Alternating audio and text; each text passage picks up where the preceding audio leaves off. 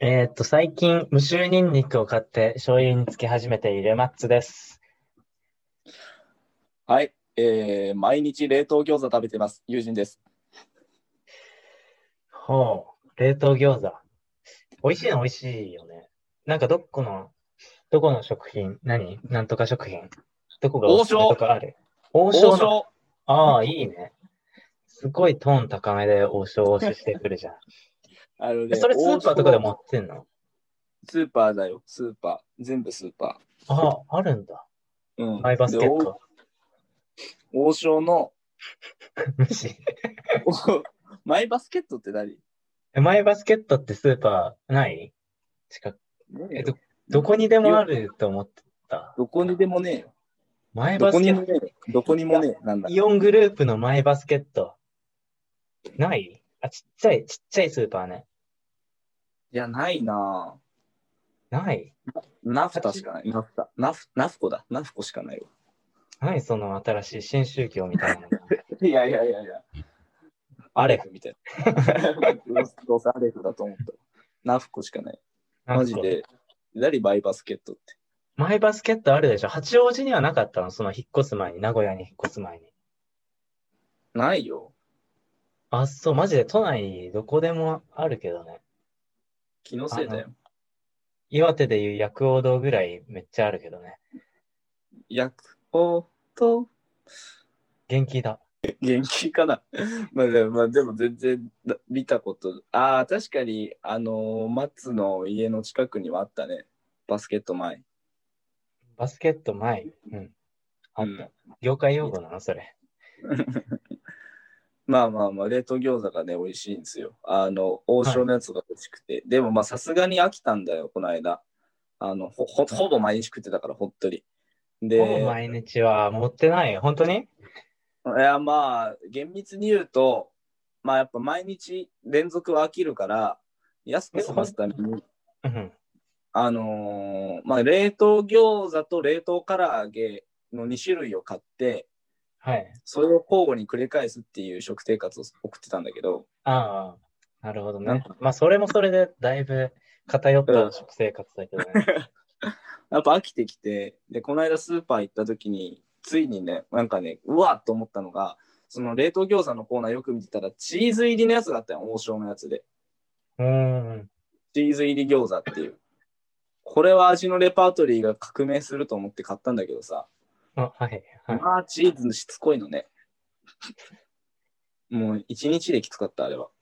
それ以来。重かったってこと？なんかまあ、チーズ重い。重い、重い。やっぱカロリー高いから重いわ。カロリーあ高いわ。うん。そうそうそう。あ、そっか。俺、チーズは結構、まあ、重いのも好きだし、チーズも好きだから、いけるかも。俺だったらもうチーズ餃子、二日に一遍とかだったらいけるかな。マジ？うん。そんな重い王将、まあ王将の餃子。もうしばらく食べてないけど。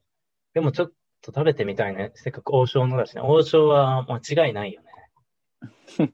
そんな王将好きだったっけ？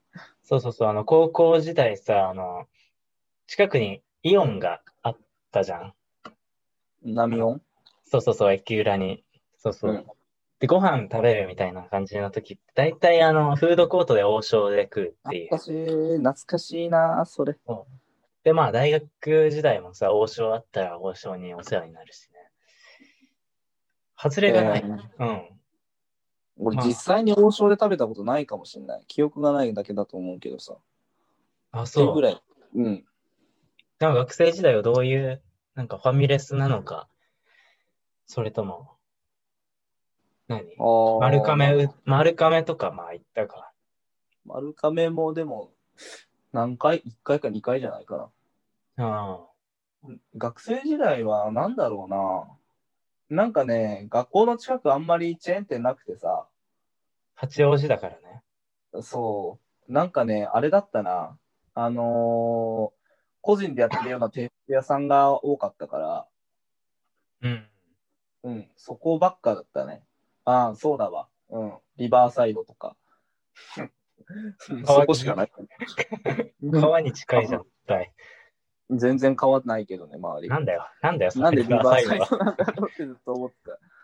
リバーサイドかキャラっていうところしかなかったな、ほとんど。キャラは何？絶対スナックじゃん、キャラって。スナックキャラじゃん。そうそうそう。たたずまいキャラだよ。あ、たたずまいキャラじゃない。たたずまいスナックみたいな。看板がオレンジ色で、なんかあの、釈迦の迦みたいな字と、あの、羅刹の裏でキャラっていうえ、漢字なのう感じ感じ。もう一回言って、なん、どういう感じ釈迦の迦っつの、人弁に加えるみたいな字あるじゃん。なんか、ああ、はいはいはい。うん。にあれに、あの、羅刹とか羅生門の羅。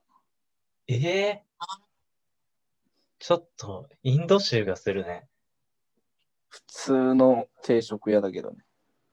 あ、そう、なんか、インド風、インドは全く関係ないな。なんなら。関係ないの？うん仏教徒だよ、絶対。スタミナ丼とか。えまあ、まあ、そうかも まあまあまあ。仏教定食屋じゃん。いやいや、そうだ定食だよ。嫌だよ。いや、それ、とりあえずあの、名前インパクトあるから、それで売り出してもいいかもね。ああまあでもね、もう、うちの学校の生徒はもうよく行くから、もう、これでもっあの、繁盛してたよ。まあまあ、学生、まあ学校が近いところはね、それでなんとかいけるよね。でも、おばちゃん一人ってほぼ回してるからね、おあの、こ混んでるけど遅、遅いんだよね、本当に。回転率がめちゃくちゃ悪くて、なんか俺最大なんか飯入れてくるまでに1時間以上かかった時あったけどね、一回。いや、やめちまえよ、それ。それでも許されちゃう。それでも許されちゃう。相当店周りにないの？そんなキャラ行くぐらいしかないの？本当にキャラは時間に余裕がある時に行く。まあ味はマジで美味しいからね。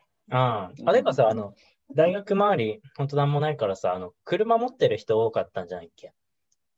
多くはないけど、まあ、あるとそいつヒーローだよね、マジで。ああ。まあ、うん悪く言えば足だけど。まあ、アッシーくんね。そうそうそう。まあ確かにね、本当なんもないから、駅前まで出てくのも割とさ、パワー、あの、あれいるからさ、力がそれチャリで行くの？結構駅前とかは。あ、チャリチャリチャリチャリチャリチャリチャリチャリ。大変だね、あの距離。何キロあるんだろうね？8ぐらいあるんじゃないの ?8 ないかな ?30 分ぐらいかかるからな。うわぁ。チャリで？チャリでチャリで30分？チャリで30分かかるかかかんないかぐまあめっちゃバーってこげばまあ20分ぐらいついたイメージあるけどね。うわぁ。よくそ行きはこで大学。だからなんだけどね。うん。行きは良いより、帰りは怖い。うーん、帰りはね、登っていかなきゃいけないから大変なんだよ。うん。行きは良いより、帰りは怖いってね。知らない誰それ？知らないの落落語だっけ？なんかそんなんなかったっけ？落語じゃなくて、あれじゃない？あの、えっと、信号の音に使われてるあの、童謡。あ、あれそういうタイトルなの？えっと、通り合わせ的なのにそういう歌詞が出てきた気がする。あーあ、通り合わせだよね、タイトルは。そうそう、それ。うん。通り合わせだと思う。通り合わせ、通り合わせ、行きはよいよい、帰り怖い。絶対違うな。無理やりぶち込むね。俺も通り合わせだったか、この歌詞がどこに入ってたかは全然覚えてないけど、お前もまあまあ、曖昧じゃない？なんだそれ？知らないの？とか言っといて。お前これ知らないの？とか言っといてね。まあ知らない。俺もよく知らんけど。知らんけどで言うけどさ、あの、これ関西の、あれなのかな？うん、関西だね、多分。知らんけど、いや、ずるいよ、それって。その、その言葉ずるいよってよく思うんだよね。ああ、マジで関西の子言うよな。うん。本当に言うよ。友達多いけど。うんいや、まあ、それはあれやと思うけどな。まあ、知らんけど。逃げんな、逃げんなって。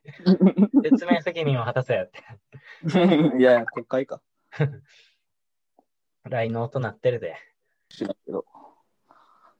てなわけでね、あのー今日も衝動断じレレイを始めていきたいと思います。そうですね。はい。お願いします。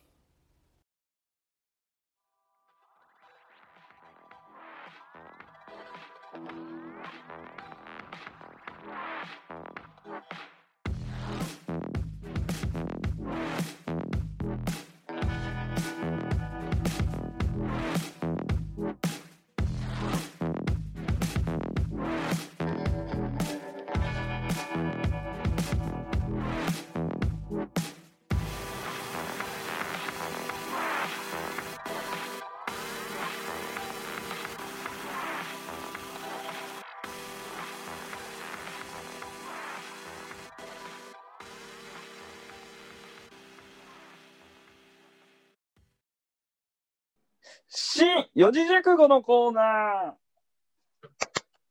パチパチパチ。これ、パチパチの音はさうん、前、あの、編集中に聞いたけどさ、ちょっと、音拾えてないかもしんないね。なんか、ー。ほんと。俺毎回拍手してんだけど。あ、こっちに全然聞こえてこないよ。今拍手してたでしょ。えー、なんでわかったの？でも。いや、なんか、挙動が、うん。一回パチンって、一回目のパチンは聞こえるんだよね。ただそれ以降のパチパチは、効果音として、あの、弾いてるのかわかんないけど、ズームがそういう機能なんだわ、きっと。え、でもさっきの、あの、マッツのあれは聞こえてたよ。拍手。パチパチ。うん。本当あオイラの耳には聞こえてたけどなあ。じゃあ結構音大きいとか、あのーパソコンの結構近くでやんないとってかもしんない。ということかもしんない。なるほど。気をまあ、てつけなわけで、はい。今回の四字熟語いきます？教えてください。今ちょっと話に出ちゃったから、ちょっと 予定してたのと変えるけどさ、こっちにしよう。はい。えーっと、今回の新四字熟語は、避難、避難です。う。避難、避難。字面は。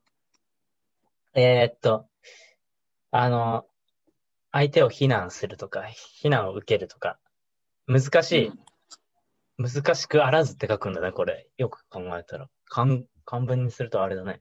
非難を受けるとかね。うん。うん。意味全然違くない？難しくあらずと読んじゃうとさ。まあいいや、それは。それを、え避難する。避難、回避するとかの避難ね。あの、うん。そう。災害から避難するとかの避難。え、なんて？愛水、愛水って。あ、わかった、わかったと。そう。あれね。なるほど I ね。see ね。I see, I see. あ、違うか。I see, I see か。もういいよ。もういいよ。そこ引っ張んなくていいよ。あ、そう。気になっちゃって。避難、避難ね。あの、さっきもう喋っちゃったけどさ、はい。いや、知らんけど、と、あの、わからんけどさ、みたいな。いや、私わかんないんだけど、っていう。こう自分の感想とか意見を言うときに、あの、まあ、誰かからこう非難されるのを、こう予防線張って、回避しようとって、はいはいはいそういう発言とか、まあ、それをよく使う人のことを非難、非難。いや、俺わかんないんだけど、みたいな。そう。それがちょっと、え？それずるくない？説明責任を果たせじゃないけどさ。国会か。そ うそう。二度目はまあまあまあまあまあ。あの、まあ、個人の意見だから全然、お前の意見でそれを言うのはいいんだよ。自信持っていいんだよって、むしろ言ってあげたいっていう。まあ、わかんなくもないけどね、その気持ちは、俺は。避難、避難するではね。なんか、やっぱな、人ってほら、特に我々、日本人というのはさ、はい。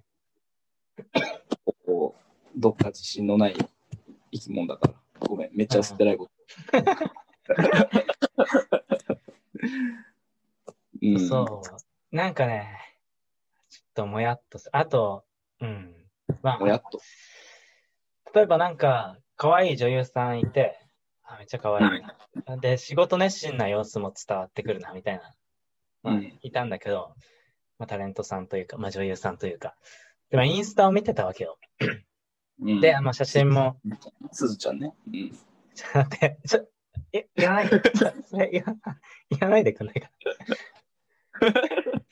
すずちゃんなんだけど、まあ、めっちゃ可愛いんですよね。おお話が変なとこに着地させてしまった。大可愛いんだよね。ね。あ、そう、でもまあ、ちょっと、お仕事柄、ちょっとあんま言わないでほしいんだけど、私のまあ仕事柄もあって、どっかで？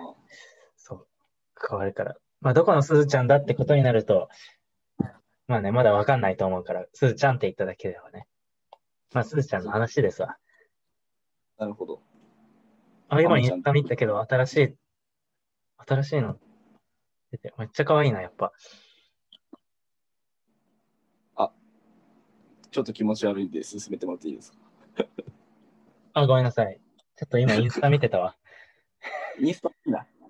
ラジオしてるときにインスタ見て いや、そうそうそう、まあ、インスタ見てて、あの、まあ、仕事も熱心な方だし、だからまあ、応援してるんだけど、まあなんか突っ込んでほしいみたいな、ちょっとね、そういうインスタとかツイートってあるじゃん。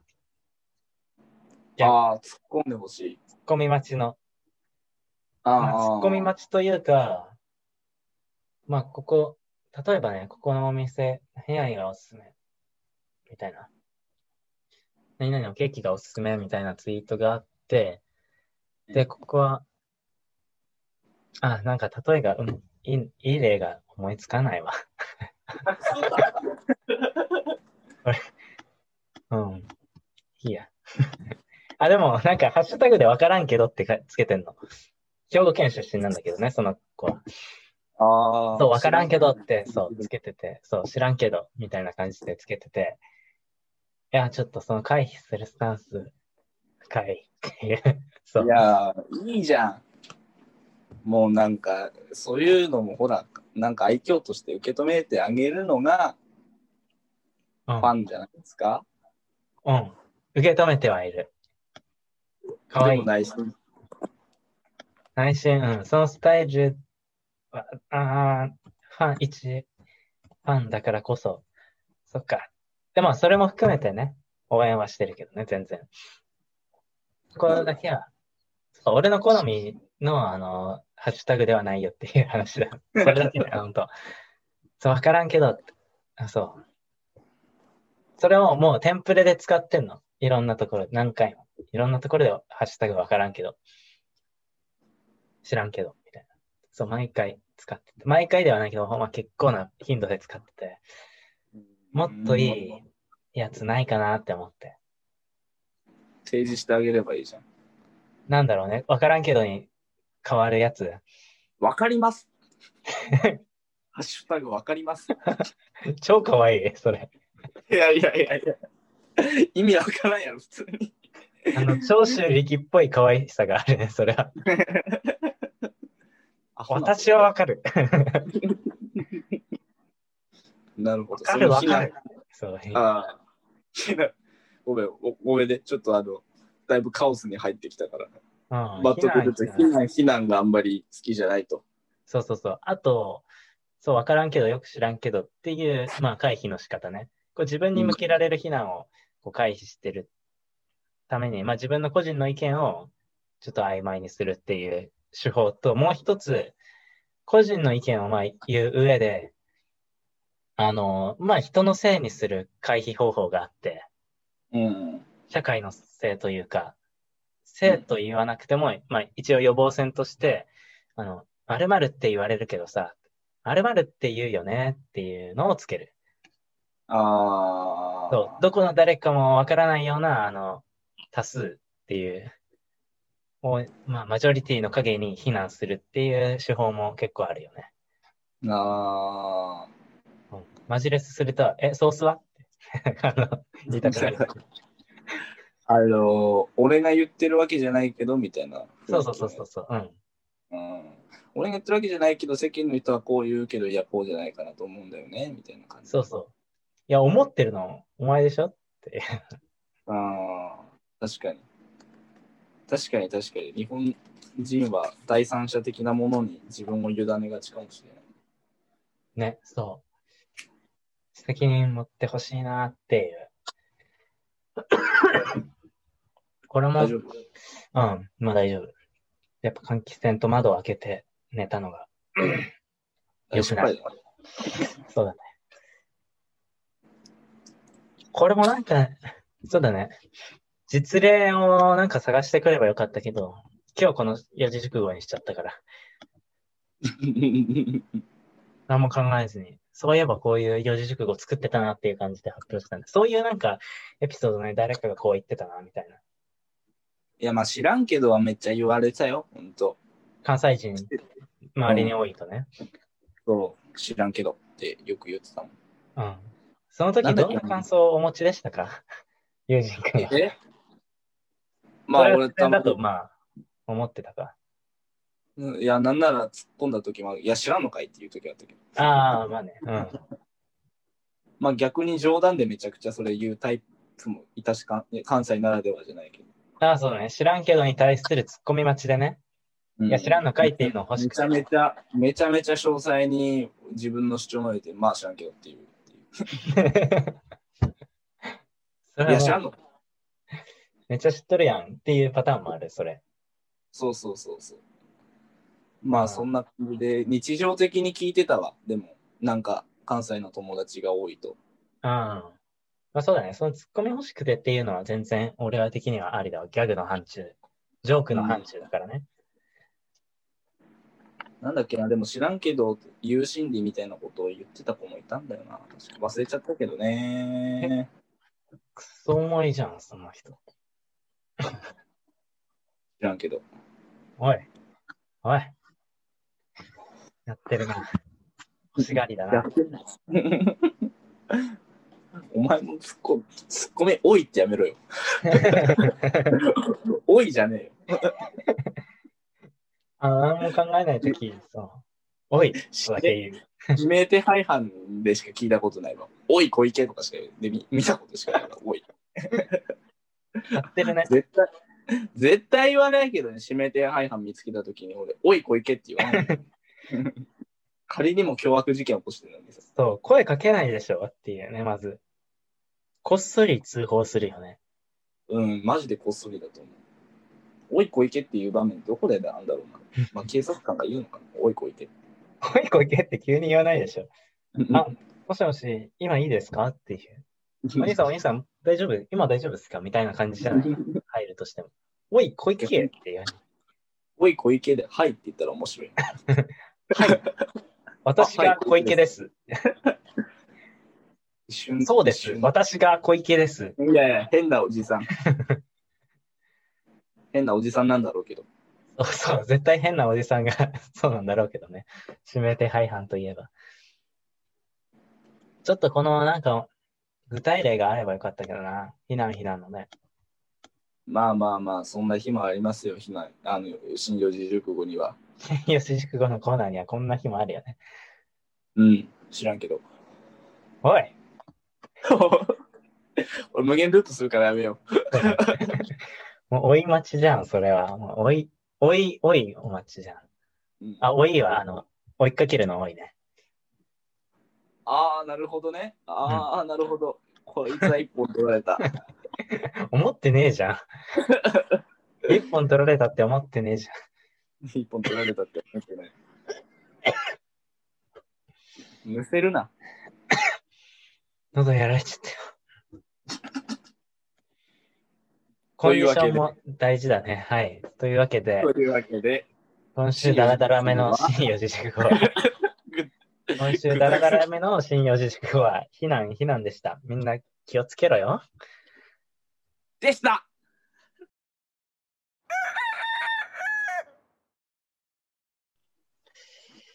気になった本の紹介コーナー。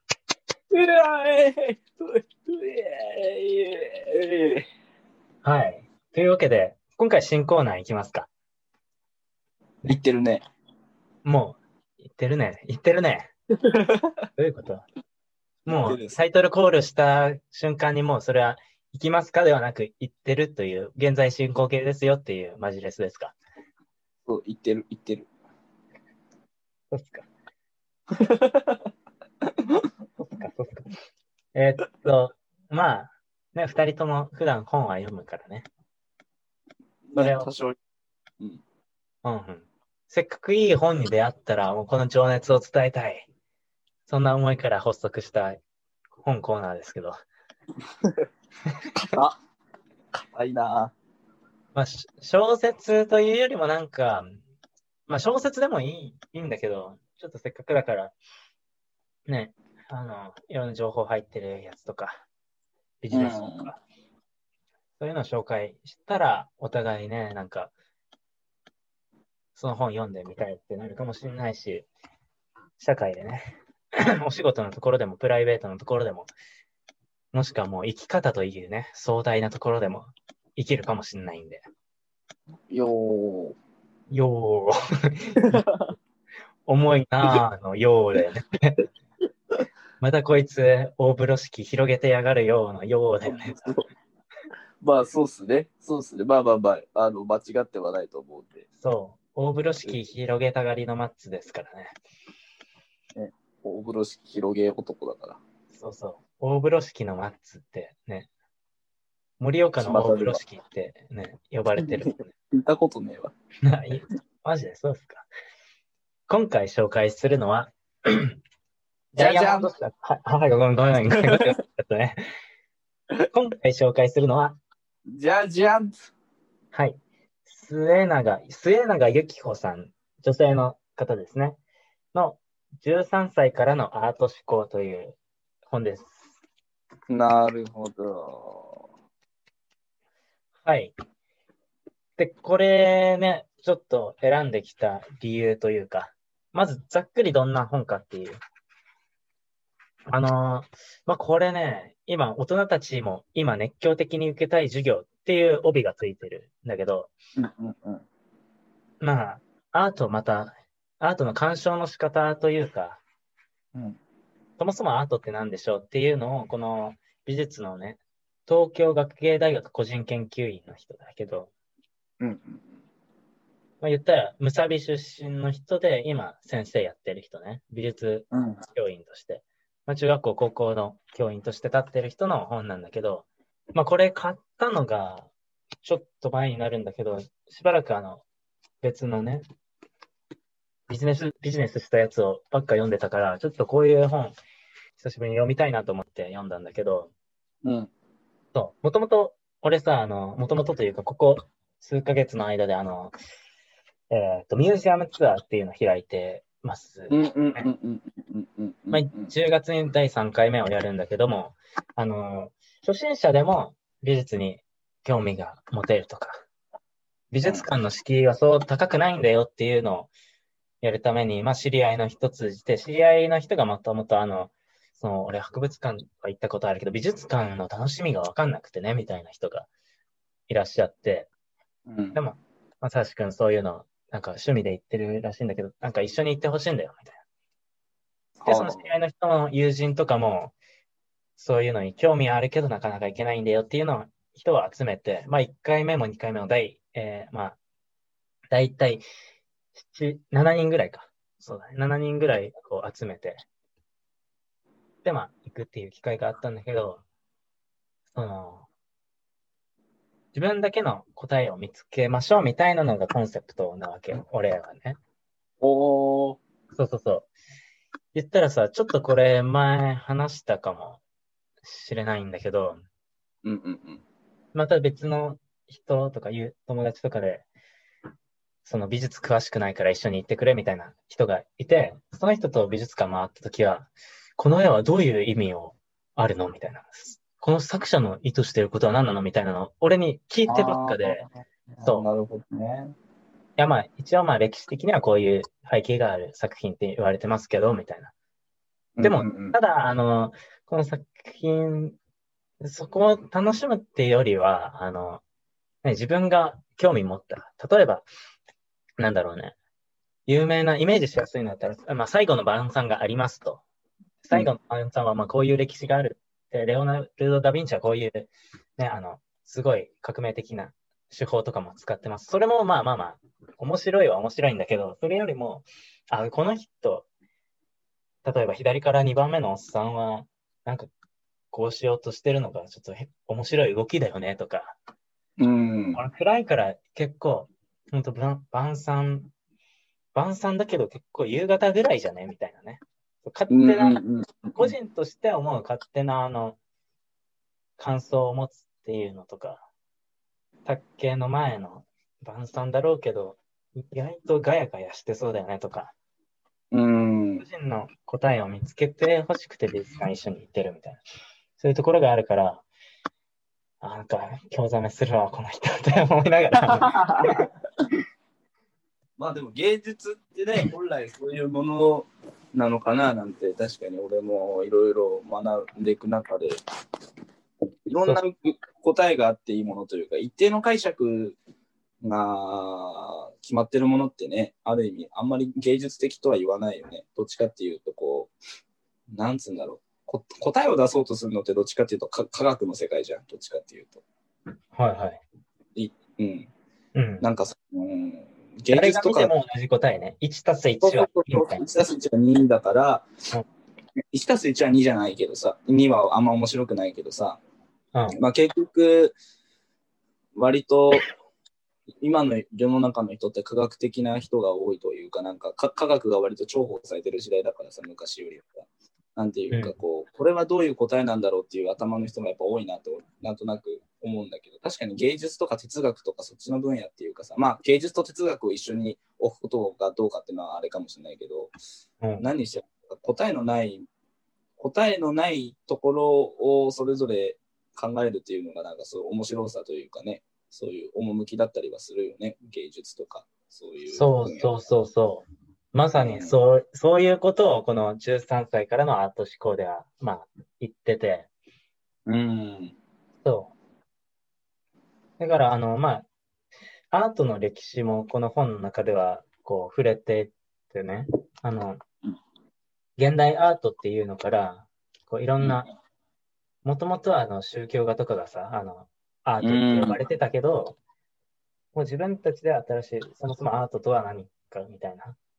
うん人と、ものと作者が、こう、まあ、3個もの、まあ、3点見方があったときに、まあ、作品と個人が会話する、対話するという。うん。で、そこで自分なりの接点とか答えを見つける営みこそがアートなんじゃないかみたいなことをちょっとすっごい言語化してくれたから、この本、ああ、いい本だなって思って、本は、感想でしょいや、この本は言語化してくれるけど、今の俺は感想が言語化されてなかったからあれだけどさ。そうそうそう。そうね。そう、授業感覚でこの本はやってくれるんだけど、ああ、こういうこと、俺もやってみたいなって思った本だったので、紹介しました。いいね。まあ本当アートの世界は、アートの世界というか、そういうアート的思考というか、大事だなと思いますわ。個人的にもなんかこういう世の中にあって。うん。うん、なんていうかわかんないけどね。すごいわかんないが、あ、これ避難しなんだな。えっと、あすぐ、おいおいすぐ使うまあでものはわからんけど、うん。個人的な見解としては、はい個人的な見解としてはね、あのーやっぱり、なんつうんだろう、今世の、さっきも言ったけど、世の中は割と科学に対する比重とか位置づけって重くなったと思うんだよ、昔より。あの、その、産業革命が起こる前とかよりさ、科学至上主義じゃないけど、そういったものって今多分先進国にはすごい蔓延してると思うんだよね。ええはい、うん。そうですね。だだからこう、学問もさ、あ、あのそれ言おうと思った。うん。そう。はい。すいません。話終わってしまって。どうぞ、先、どうぞ。実学的なものとか、あの、効用があるもの、要は、まあ、やっぱり新しい物理法則を見つけるとかさ、まあ、それ結構ベースすぎるけど、まあ、新しい技術を開発するとか、まあ、理系って結構その、要は、こういう世の中では金になるわけだから、うんあの、すごい重宝されて、なんか文系の存在意義みたいなのがさ、結構問われるっていうか、まあそういう本も読んだことあるんだけど、あの昔、今文系の存在意義が問われてるあという。あ、そうだね。先週も俺ちょっと理系いいよなとか言っちゃったけどさ。でもやっぱりそう、そうじゃなくて、逆にそういう時代だからこそさ、こう、二者択一的な考え方とかがやっぱり世の中には、どっちかが正解でどっちかが不正解とか、うん。あの、正しさとはこういうことだっていうのを決めたがるんだと思うんだけど、実際まだまだ世世の中っていうのは、なんて言うんだろうな、あの正解っていうのは実際ある意味でないというかさ、正解っていうのは一つのなんていうかな、その場その場のなんていうか暫定的な、その人を導くためのなんていうかな、その指標？うん、うん。なんか、そう、その集団である時でも前に進まなきゃいけないから暫定的に出すものがある意味俺は正解とか、道しるべだと思ってるから、そう、でなんかそれが全てみたいな。正解、絶対これはこう、あの科学でこう裏付けられてるから間違いがないんだっていうような思想は危ないと思ってて、なんかこそうだね。正義、正義、悪とかもさ、そうそうだよね。言ったら、あの、ワンピースで、ドレスローザ編で、あ、違うね。あの、インペルダウン編、まあ、最頂上決戦編でさ、ドフラミンゴさんも言ってましたけど、正義か悪かみたいな話があって、うん勝った者が勝者だっていう。うんうんうんうんうん。まあ、言ったら戦争、歴史もさ、勝った方が、まあ、正義なんでしょ。そう、だから、そうね、勝った方が正義とか、正しいとかね。大人数だから正しいとかね。だから大人数がやってるキャリアが、例えば正しいとかっていう感覚も多分。そう、日本にはあるだろうし。だからキャリア形成とか、あとはその教育って話、ちょっと、我が言ってたけど、あの、まあ、学校教育も今、ま、見直されてるけどさ、うん。答えを出すための。うんうんうんうんうんうん。例えばさ、まあ、国語なんて最たる例でさ、国語なんて個人のなんか、あれじゃん。正解。そうだね。うん。自分がこういうことをイメージして、うん。で、あの、出てきたさ、あの、登場人物のどういう心情を描いてますか？なんて、は、お前、どこの教育センター、どこの教育センターかわかんないけど、お前が答え出すな、みたいな。だから、有名な話でさ、誰だっけかな、あの、作家さん、斎藤隆先生、あ、さ、かな。あの、まあ、ある作家ね。そうそう。まあ、斎藤隆さんは作家じゃないけど、まあ、国語の先生だけど、誰かの作家さんの、よく現代文で使われるじゃん。話、うん。エピソードで。で、これは誰どういう心情を描いてますかって、作者さんが、作家さん本人が、そのテストを受けてみたら、三角だったっていう、あの、なんかね、なんとも言えない、そういう話も聞いたりするとさ、結局、作者の意図を敵第三者が決定してさ、で、結局それ作者とちょっとずれてるっていうのは、もう何が、なんかね、なんじゃそれやった話だけど、そう。まあ、だからもっとう豊かな見識というか、あのーそもそも答えを出そうという思考を打ち破るのが大事だと俺も確かに思ってるから、逆に本当に今大事だと思うんだよな、ゼロから。自分が今何を感じてますかっていうのを見つめるじゃないけどさ、実際人間ってやっぱりすごいこう、そんな科学的なもんじゃないというか、人間に限らずだけど、特にその、い生きるってことは、生きるっていうことはすごいこう、まだまだ解明されてないことも多いじゃない。で、解明しようっていうこともなんかあれなんだけどさ、まあすごいカオスをはらんでると思うんだよ。あの、矛盾することとか、なんていうかさ、その、難しいんですけど、難しいけど。言いたいことはわかるから、その、まあ、そういう、実際人間ってまだまだわからないこととか、解明されてないこととか、あの、がある中で、ある道が正しいとか、こうだとか、決定していくっていうのは危ういし、むしろなんかそういった自分自身を見つめるっていう視点、そもそもそれがないなというか、なんか科学に、科学とかそういった考え方に、あの、委ねるというかさ、生きること。を。あ答えを、うん。まあ、外側に求めて、自自分の生き方も外側に求めてないですかっていうそことかな。そう。で言いたいのは。俺も言語化がちょ言語化というかなんなら考えがまとまってないのに近いのかもしれないけど。でもなんかそういう一歩立ち止まって考える時間に芸術とかそういったものはなり得るんじゃないかなというかさ。だからこそこう、そうそうそうそうそうこの絵画を見た時に 自分がどう感じるかっていうことがある意味それがアートの答えだよね。あの あのあえてあえて答えっていう答えを。言うんだったら。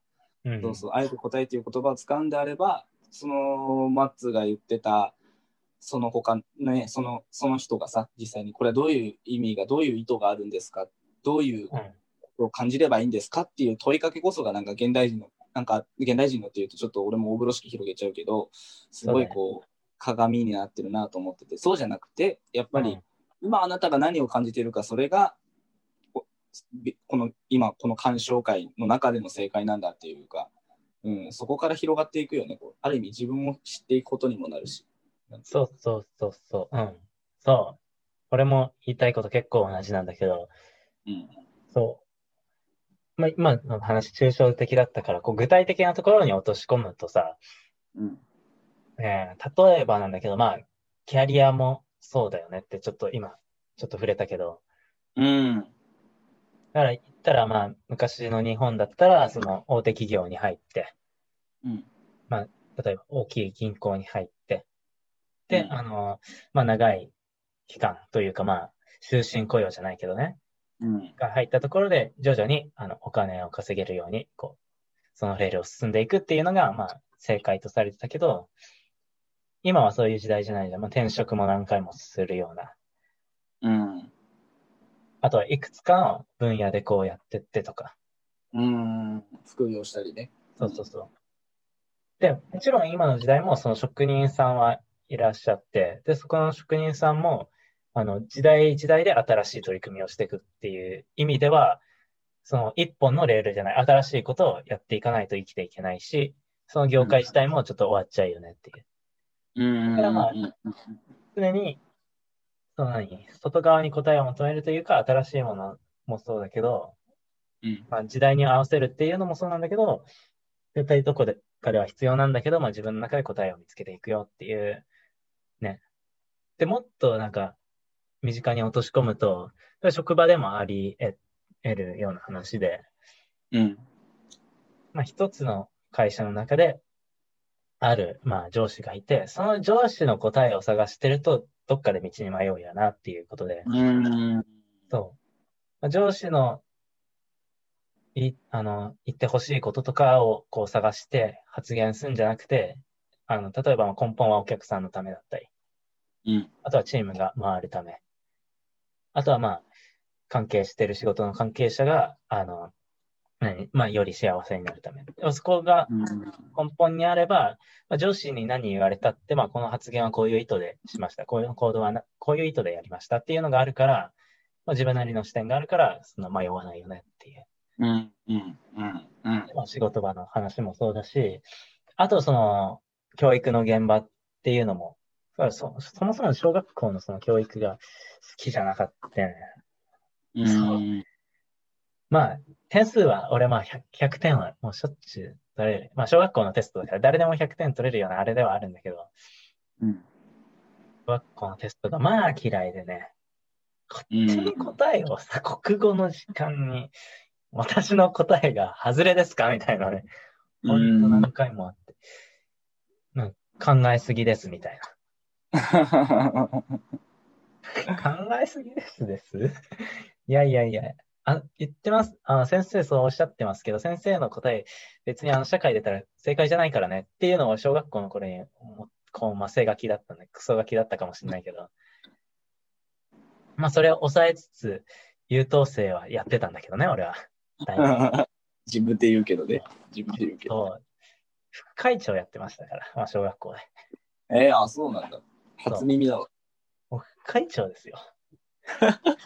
中学校では、中学校ではまあ、推先生に推薦されても、学級委員やりませんかぐらいのね、優等生やってたけど、えー、でもまあ、いい先生もいたけど、だからその答え出す教育自体にはもうずっと、ね、刃をね、向けてたよね。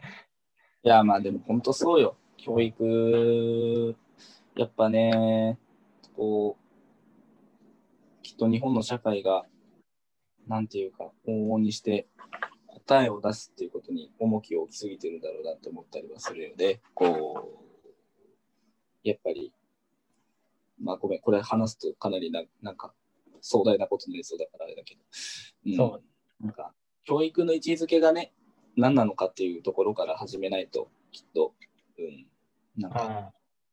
ね、だからまあ、大学受験、受験もさ、変わったもんね。センター試験あそうね。それも、そういう流れでしょ。そういう、なんか、そうそうそう。まあ、身近な話に落とし込めばそう、仕事場の話とか、教育、まあ、子供の頃の子供、あの、学校教育の話とかにもなるし、うんあと何？うん身近な話。まあまあ、アートにしたってね。だから俺あの、写真見るの好きじゃん。好きじゃん。うん。でなんかじゃん。じゃんの押し付け。俺、写真好きじゃん。なんて、なんて、あ、写真ね、写真見たよ。うん。違う違う違う。俺、写真見るの好きじゃん。あ、そういうのね。いや、そうか、ごめん、聞き違ったわ、じゃあ。あ、はい。失礼しました。俺、写真見るの好きなんだけど、それも、あの、あ、この人、こういう目線で撮ったんだろうな、みたいなのもあれば、この写真の、ここ気になるわ、とかね。うーん。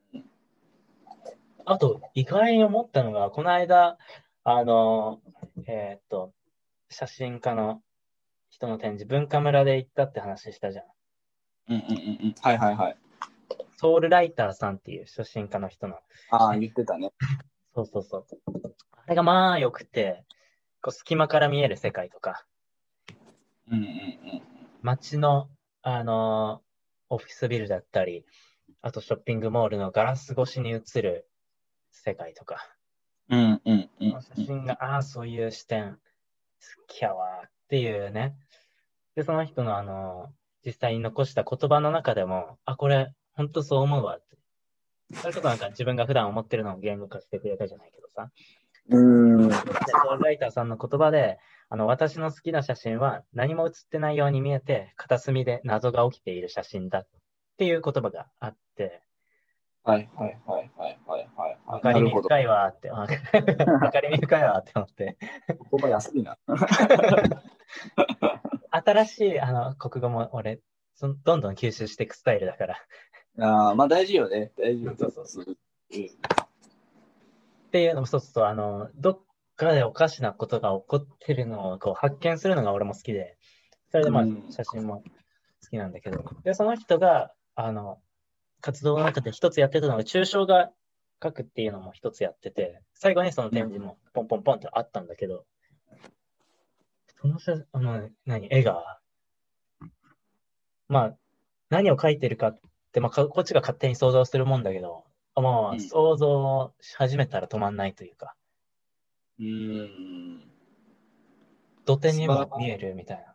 あ、これ、武蔵小杉じゃね？とか、勝手に武蔵小杉の方向みたい、日吉からのあの公園の、あれにも見えんな、みたいなとか。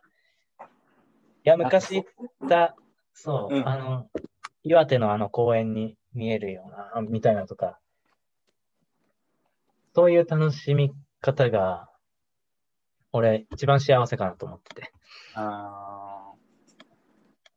いやでも本当それは言えてるよね、結局。やっぱり、有名な画家とかの、有名だからどうっていう話ではないけどさ、昔から、多分なんかピカソの話なんかもさ、な通ずるもんがあるんだ。ピカソの話にも通ずるというか、ピカソの絵も通ずるものがあるなとか思っててさ。ポケモンゲットだぜいやえ？なんで？ピカチュウちゃうねん。あごめん。普通に素人で近かったです。あの、ね、パブロ・ピカソの絵も、はいはい。あの人でもさ、なんかすごいこうぐちゃぐちゃの絵で有名で、なんか、なんつうんだろう。芸術家の絵をこうすごいデフォルメするとピカソっぽい絵にしたりするじゃん。漫画とかでもなんか、なんていうの、ぐちゃぐちゃさせるみたいな。うん。でもこう、俺もわりかし中学生、高校生ぐらいまではさ、なんか芸術ってなんか、所詮そういうもんみたいな考え方だったんで、なんか、わ自分とは遠い存在みたいな。そうそう遠い存在だし、なんかピカソはなんかとりあえずぐちゃぐちゃの絵を描いてる人みたいなイメージだったんだけど、なんかその、高校の多分美術の時間だったかな、中学の美術の時間だったかどっちか忘れたけどさ、ピカソがその若い頃から描いた絵を並べたやつがあって、はい。あの人若い頃は写実がめちゃくちゃ描いてたっていうのを見てさ、まあそうですね。はい写実画じゃん。で、写実画からまあ崩してってああいう風になってったっていうのがさ、すごいこう、今の話にも通じるというかさ、まあ、写実、全然写実画自体をこうどどうこう論ずるわけじゃないけど、そのピカソが描き続けた絵っていう切り口で見れば、はい。だから最初は写真みたいな絵を描いてたわけで、やっぱりこう、写真ってやっぱどうしても景色を一定に切り取るわけじゃん。うん。写真というかそういうありのまま写す絵っていうのは。もうそこからやっぱりピカソは最終的に、まあその美術で習ったけど、いろんな、いろんな角度から見た視点をその一枚の画面の中に詰め込んだからああなったっていうのを見てさ。そうなんですよ。ねそうそうそう。だから結局やっぱりその見たままを見たまま、ね、みんな見たらこう見えるでしょっていうこ答えをただ提示するっていうところから、最終的にピカソもやっぱり見る人見る人で角度が違うし、あのー見え方が違うんだっていう、そこを映そうとしたんだなっていうのが、なんかやっぱそこが芸術のあの本質なんだなっていうふうに勝手にね、あの思った時があったなっていうのを今思い出しまそう。あの、アビニョンの娘たちっていうのが有名だよね。あの、女の人たちがそこバーって並んでる、5人ぐらいが並んでる絵なんだけどさ、多分その絵の話してるのかなと思うんだけど、その言った通り、あの、まあ、正面から見た人のやつ、右から、斜め右から、斜め左から、後ろから、まあ、後まあ、後ろはあれだけど、っていう、まあ、いろんな方向から見たときに、例えば、何、影の色で、急に肌が黒くなってる部分とかあったり、あと顔も、鼻と目とね、口と顎と。で、いろんな方向から見たやつを一枚にしてるっていう絵なんだよね、アビニョンの絵って。うんうんうんうんうんうんうん。で、今までは、その、えっと、一つの方向から見るっていう視点しか、誰も持ち合わせてなかったけど、いろんな視点から見えるものがあ違うっていうのを一枚で表現したかったっていうことだよね、多分。うん、そうそうそうそうそう。んそう、それもなんか革命的だよね。なんか、いや、ほんとね。そう、視点を与えてくれたというね、ピカソが。みんなに。いや、ほんと。ねえ、どういう話からここに行ったんだっけ？だなんか。どう13歳どからのアート思考っていうね。うああ、そうだそうだそうだ。13、本の話、これ本当は。そうそうそうそう。ほら、大風呂敷広げた通りじゃないですか。いや、いや、あんまりその、ホラーはよくわかんないけど。お盛岡の大風呂敷松橋が、松が、もう、本名言っちゃったけど。まあまあまあ、そういうね、あの、見方を、アート的な見方をするというか、なんか自分なりの答えを見つける見方で、皆さん美術館、博物館行ってみませんか？というご案内でした。ご案内でした。で、もし、あの、一人で行くのがなかなかハードル高いよっていう方は、あの、私と一緒に、ね、一緒にミュージアムツアー参加していただければと 思いますので、まあ、僕はあまりおすすめしませんけど。なんでやねん。なんでおすすめしないの友達の活動に。ぜひ行きましょ10月25日、文化村ザ・ミュージアムで、今回第3回目、ミュージアムツアーやるので、う。Now on sale. Now on sale。何も売ってないけどね、俺お金あんま取るような、まだね、お金取るような企画はやってないんだけど、俺はそれもね、なんか、どう、うん、まあそれはいいや、それは。13歳からのアート思考、末永由紀子さんの本からの紹介でした。本の紹介でした。でした。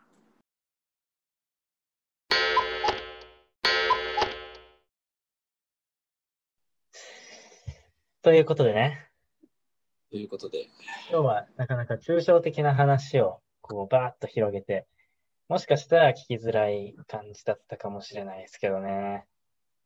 まあ、ねう、ん時には大事だよ、そういうのも。だからなんか身近なエピソードとかさ、なんか近い、あの、なんか自分に近いところとか、うんえなんか近い話をするっていうのが大事かもね、このラジオでは。そうだね。ちょっと頑張るわ。うん。広げた後に身近な話をすると分かりやすいかもしれないですね。頑張ります。頑張ります。で、そうそうそう。だからさ、い やコロナなんじゃないもう。コロナなんじゃないか、それは。コロナじゃねえよ。コロナじゃねえよ。いやいやいやいや、春菜みたいな言い方すな。なんだっけ？何やったっけ？なんだっけ？いや敵で飛ばすな、記憶を。け えー。いやいや間のつなぎ方下手くそか。だから、あの、普段誰も見てないようなテーマで、あの、街を、その一日、そのテーマを、に絞ってて街を歩くっていうのをたまにやってて、というの？もどういうこと？って思うか思うと思うんだけど、うん例えば、その日は黄色いものを見つけて、街に溢れる黄色いものだけを見つけて、うんちょっと黄色いものに、あ、これは黄色なんだ。なんで黄色なんだろうとか、ツッコミ入れていくみたいな。まあ、平日はもうずっと頭の中仕事のこと考えてるから、あれかもしれないけど、まあ、たまにの、まあ、日曜日の休みとかにそういう動きをする。まあ、動きというか、なんかそういう活動をするのが、ちょっと面白いと思ってて、うんで、それで、まあ、秋も終わるし、あれ？秋、これ、デジャブかな？秋もこれ終わるしからだよ。なんか T シャツの話 ?T シャツの話？デジャブだね。デジャブだね。T シャツを見るっていう日があって、俺は。うん。そういうのも、なんかききっかけとしては、なんか、あの、漢字の T シャツ、極度乾燥って、わかる？ブランド。え、知らない。極度乾燥、スーパードライ。この T シャツのブランド、どっかのメーカーが極度乾燥っていうあのブランド立ち上げて、うん。漢字じゃん、極度乾燥って。そうだね。スーパードライって意味ね。まあ、カッコしなさいってひらがなで書いてあるんだけど、そういうシャツのブランドがあって、これがアメリカで大流行してるのね。アメリカとか、ヨーロッパかイギリスとかで。え、あ、そうなの？ご存知ないですか？極度乾燥。なんか中国製品みたいな。でもこれは本当に海外の、そう、中国っぽいんだけど、海外のブランドでうん。使うって。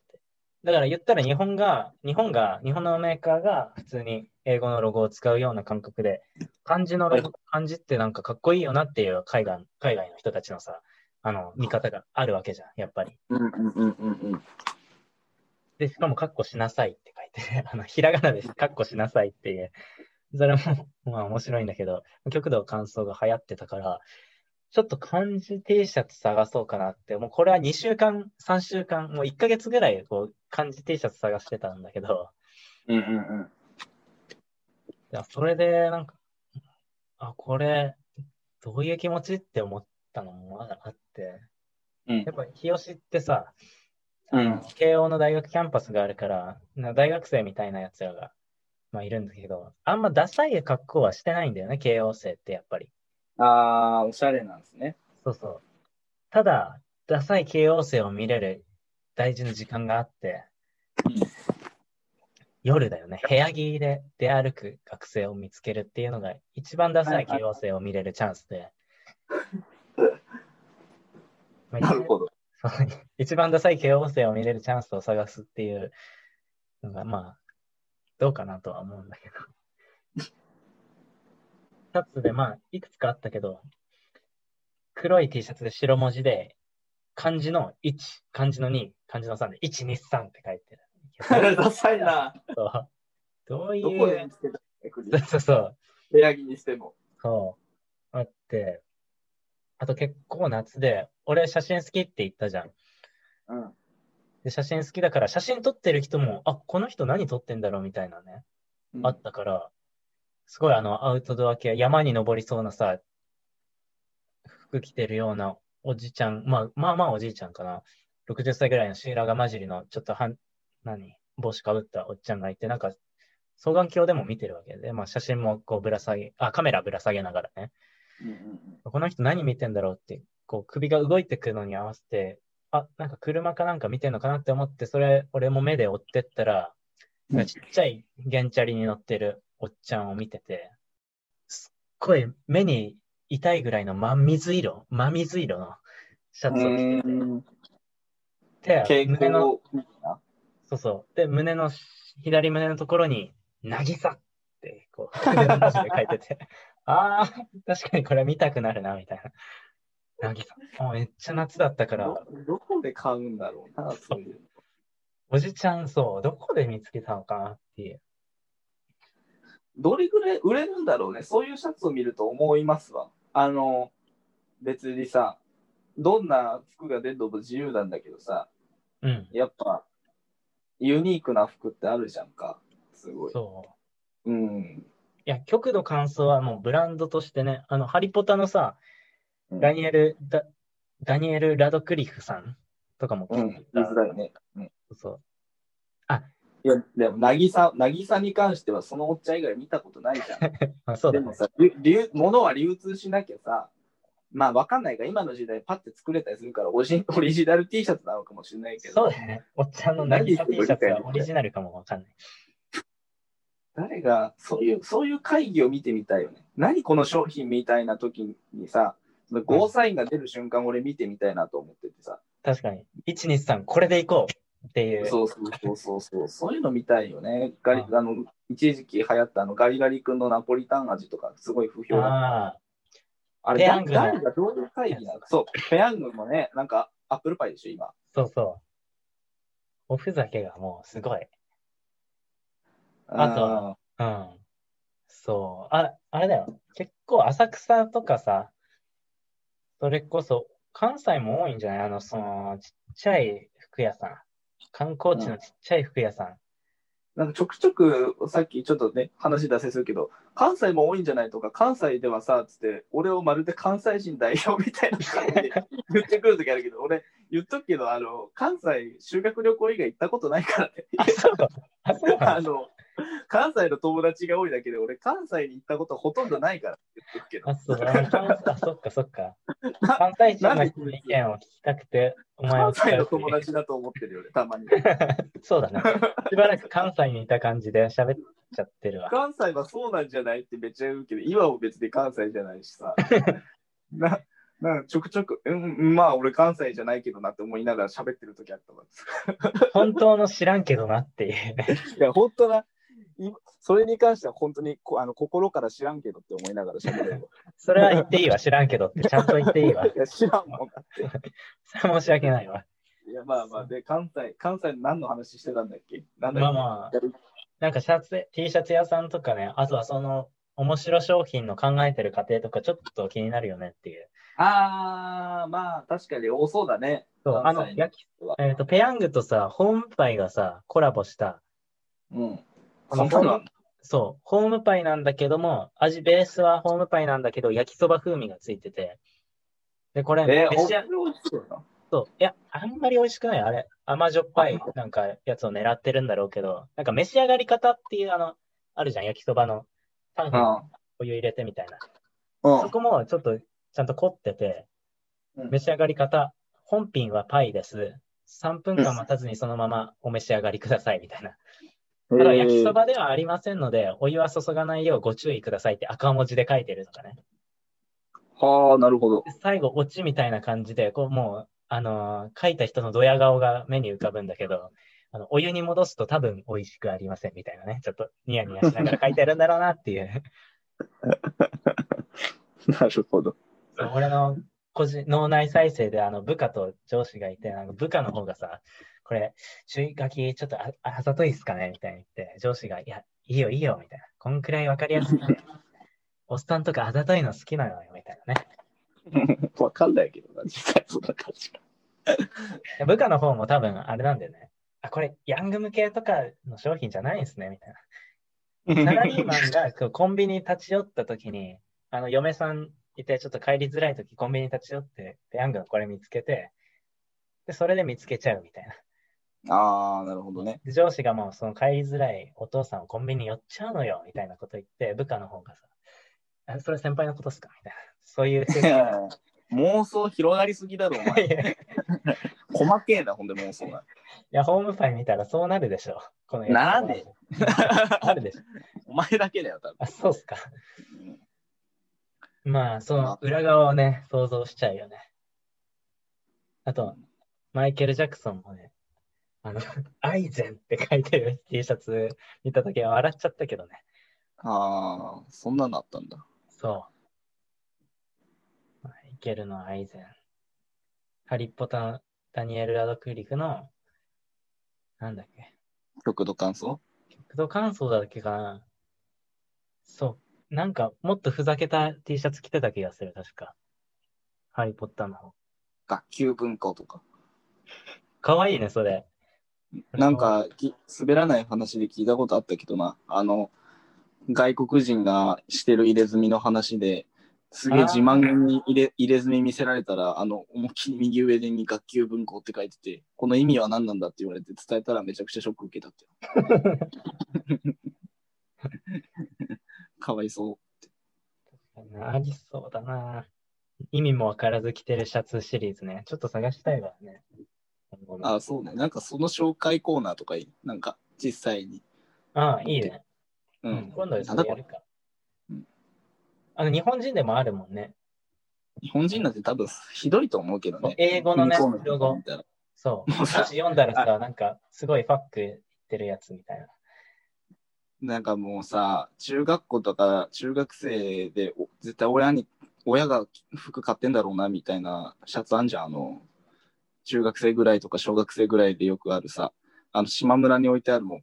これでもかってぐらい英文書いてあるシャツとかさ、うん。あるかな？なんか大きい、イタリックだでバーって書いてあって、ちっちゃいでバーって書いてるみたいな。うん。あれそう、あれを一回読み解く企画やってみたいな、一回で。そうだね。確かに、それを、その中学生にね、教えてあげたい。優しさでね、俺は優しさでね、じゃあ教えてあげる。意地悪だな。じゃあじゃあじゃあ優しいから、俺。あの、あと思うのが、そのニューヨークって書いてるじゃん。NY? そう。書いてるねまあ言っ。たら、まあ、ね。どこのメ我々ーカーもで見たら、あれだもんな。新大阪だから。言ったら新大阪だからね。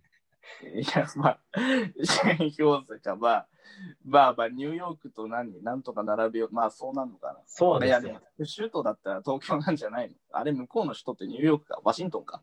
そう。だからちょうどニューヨークで、あ、ニューヨークが新大阪。かもしれない。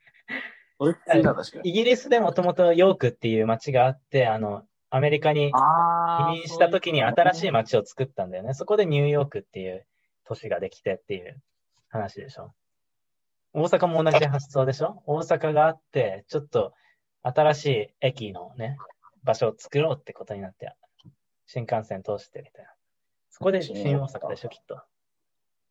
新大阪。それは、そうなの。まあ、世界の都市に新大阪これからなるから、2025年に。いやー、万博ね。いや、なんかさっきそこは知らんけどって言ってほしかったな。もう俺はそんな責任、無責任な知らんけど、できないんで。よ、お前。ギャグでもできん。ギャグでもできん。たいや、めんどくさ。ということでね、今週の、シュドラジレディあ、そうだね。そっか、これ、エンディングトークだったか。なんかテーマに沿って話してる感じがあったけど、オ。な、な、ど、着地点どこなんだろうと思ってたけど。確かに。まあ、ぐだぐだしてましたけど、なんとかね、咳も我慢しながらできたので、9大点ですわ。だとか、9大点。62点。知らんけどさ。もう言うんかい。最後の最後で。最後の最後で言うんかい。信念を曲げてきた。まあ、てなわけで、はい、第今週も終わりたいと思いますね。はい。あ、そうだ、あの、アップ日に関しては、そうだね。あの、ラジオのアップ日。だんだんだん。うんそうそう、アップに関してはちょっと、今はね、どのデバイスから行くかっていう、そう、諸事情によって、これ第何回目？一応、6回目か。